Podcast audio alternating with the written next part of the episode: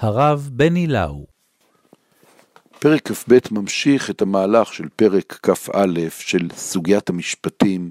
הפעם אנחנו מגיעים לעניינים של נזקים, נזקים שקורים על ידי אש ונזקים שקורים על ידי פגיעה בשומר שלא שומר כראוי, על כל דבר פשע, אדם שמעל בשמירה ואדם שאיבד את אה, רכושו ואדם שפגע באישה ואדם שעשה מעשים שלא ייעשו, שוכב עם בהמה, וכל הדברים האלה מופיעים תחת המשפט הפלילי שהתורה מתמודדת איתה, וקובעת את הנורמות הראויות להיות אנשים ראויים. דיברנו בפרק הקודם שפגיעה באדם נאסרת על ידי התורה מכל וכול.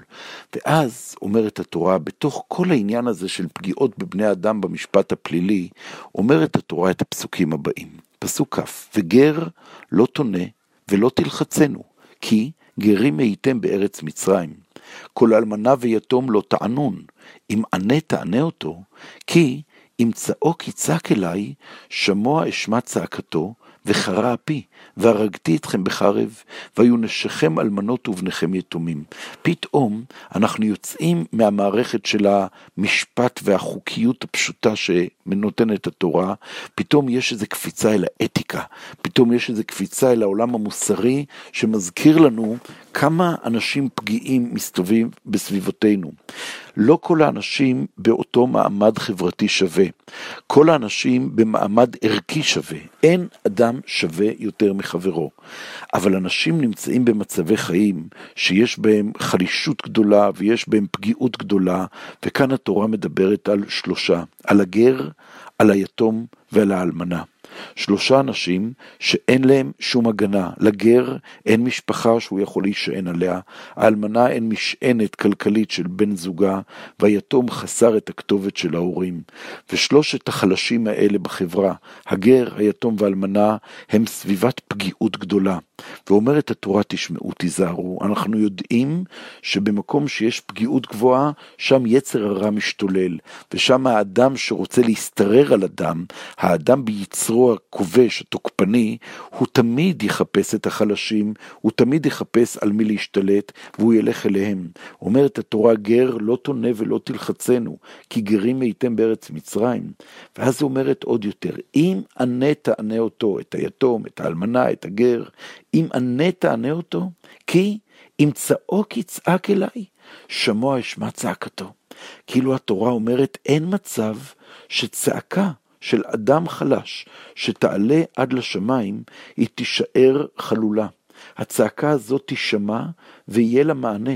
הקדוש ברוך הוא אומר, אני אהיה האיש, או האיש אלוהים, אני האלוהים, אני אלחם את מלחמתו של אותו צועק, חרה אפי והרגתי אתכם בחרב, ואני אחזיר עליכם נשיכם אלמנות, בניכם יתומים. אותו דבר אומרת התורה לגבי אם אתה לוקח את העני וחובל את צלמת ראו, זאת אומרת, לוקח משכון את הבגד שלו, אם אתה לא תחזיר לו את זה לעת ערב, היא כסותו לבדה, היא שמלתו לאורו, במה ישכב? תשים לב לכבודו של האדם. והיה כי יצעק אליי, ושמעתי, כי חנון אני. הקדוש ברוך הוא לא מוכן לאטום אוזן מצעקות של אנשים שנפגעים בחברה. הצעקה הזאת מחלחלת לכל העולמות.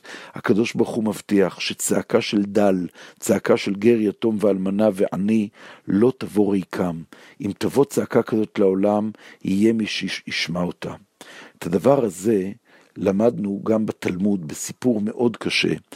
מופיע במסכת שבת בתלמוד הבבלי, בדף נ"ה. שם יושבים שניים, רב ותלמיד. לרב קוראים שמואל, ולתלמיד קוראים רב יהודה. כנראה תלמיד צעיר, רב מבוגר, איש בעל שררה מאוד גדול, והתלמיד יושב ביחידות ולומד איתו, ופתאום, פתאום מגיעה איזו אישה ומתחילה לצעוק לפני הרב. הרב הזה הוא משרת גם כדיין, גם כשופט, יש לו מעמד, והיא צועקת, והוא ממשיך ללמוד עם התלמיד. התלמיד רואה את המחזה המבעית הזה, אישה בעלבונה צועקת אל הרב, והרב לא מרים את הראש מהתלמיד, ורק ממשיך את הלימוד ביניהם. ובאיזשהו שלב אומר הר... התלמיד לרב, אמר לי, אתה לא חושש מפסוק שמופיע בספר משלי, שנאמר, אוטם אוזן מזעקת דל, גם הוא יקרא ולא יענה? אתה לא מפחד שיום אחד גלגל יתגלגל בעולם, ואתה תצטרך לצעוק ולא יהיה מי שישמע אותך? ועונה לו הרב לתלמיד, אמר לו, אתה צעיר, שיננה, כן, יש לך שיניים מחודדות, הראש שלך, כשאתה דוחף את הראש שלך אליי, אתה נופל למים קרים, לא יקרה לך כלום, אבל אם אני אכניס את הראש שלי למקום שמעליי, לאינסטנציות שמעליי, שזה ראש הגולה, הסמכות העליונה, אז אני אחווה ברותחים, בגלל שיש מי שיושב מעליי, והוא לא יכול, הוא, הוא, הוא הזרוע הקובעת, אני לא יכול להכניס את ראשי לצעקת הדל הזאת. התלמוד מסיים בזה את הסיפור, אבל יש מסורת מאוחרת יותר, שמספרת איך שיום אחד תלמיד אחר ראה תמונה באיזושהי תמונה אה, עתידנית כזאת של עליונים למטה ותחתונים למעלה, עולם הפוך הוא רואה. וכששואלים אותו מה ראית, הוא אומר ראיתי את התלמיד רב יהודה גבוה מעל המורה שמואל, כאילו התלמיד עולה מעל רבו. על מה הוא זכה לגדולה ועל מה הרב איבד את מקומו? אומר שם התלמוד על אותו רגע שבו הוא אטם את אוזנו מזעקת הדל. אטימת האוזן היא אסורה, לא תמיד אנחנו יכולים לעשות, אבל לשמוע כולנו חייבים.